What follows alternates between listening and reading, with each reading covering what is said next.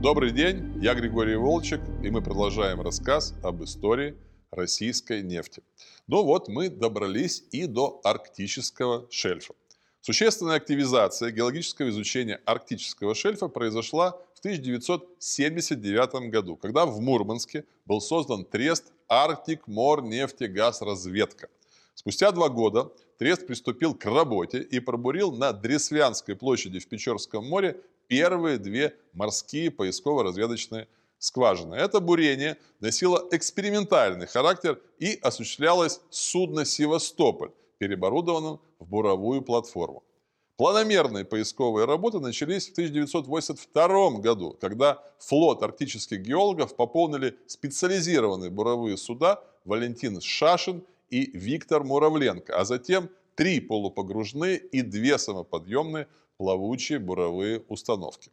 За четверть века активной морской геологоразведки Трест открыл на шельфе Западной Арктики в Баренцевом и Карском морях 15 месторождений нефти и газа, включая крупные – Штокмановское, Приразломное, Ленинградское и Русановское. В результате был обеспечен прирост промышленных запасов в размере более 3 триллионов кубометров газа и более 200 миллионов тонн нефти и газового конденсата. И интересно, что геологи довольно успешно попробовали себя и непосредственно в нефтедобыче. Открыв в 1982 году на острове Колгуев песчано-озерское нефтегазоконденсатное месторождение, Трест начал его разрабатывать. Всего за период эксплуатации на песчаном озере газлифтным способом было добыто более миллиона тонн нефти. В экономических передрягах 90-х годов Трест не только уцелел, но и, оставшись в госсобственности, продолжил активную работу на шельфе.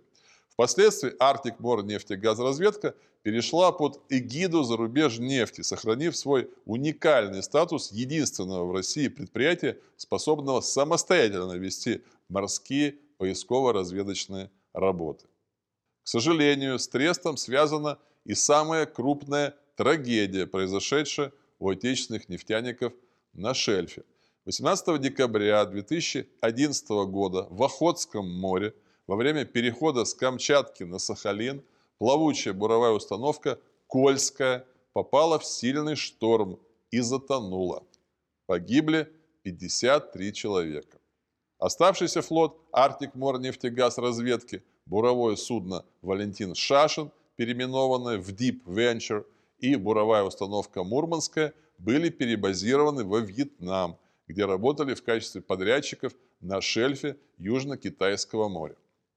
Из 15 месторождений, открытых на российском арктическом шельфе, в настоящее время в эксплуатацию введено только одно – приразломное в Печорском море, в 60 километрах от прибрежного поселка Варандей. Извлекаемые запасы месторождения 70 миллионов тонн нефти. Добычу в объеме более 3 миллионов тонн нефти в год ведет «Газпром нефть» следостойкой стационарной платформы «Приразломная». Но будем надеяться, что в дальнейшем к этому месторождению добавятся и другие промыслы на шельфе российской Арктики.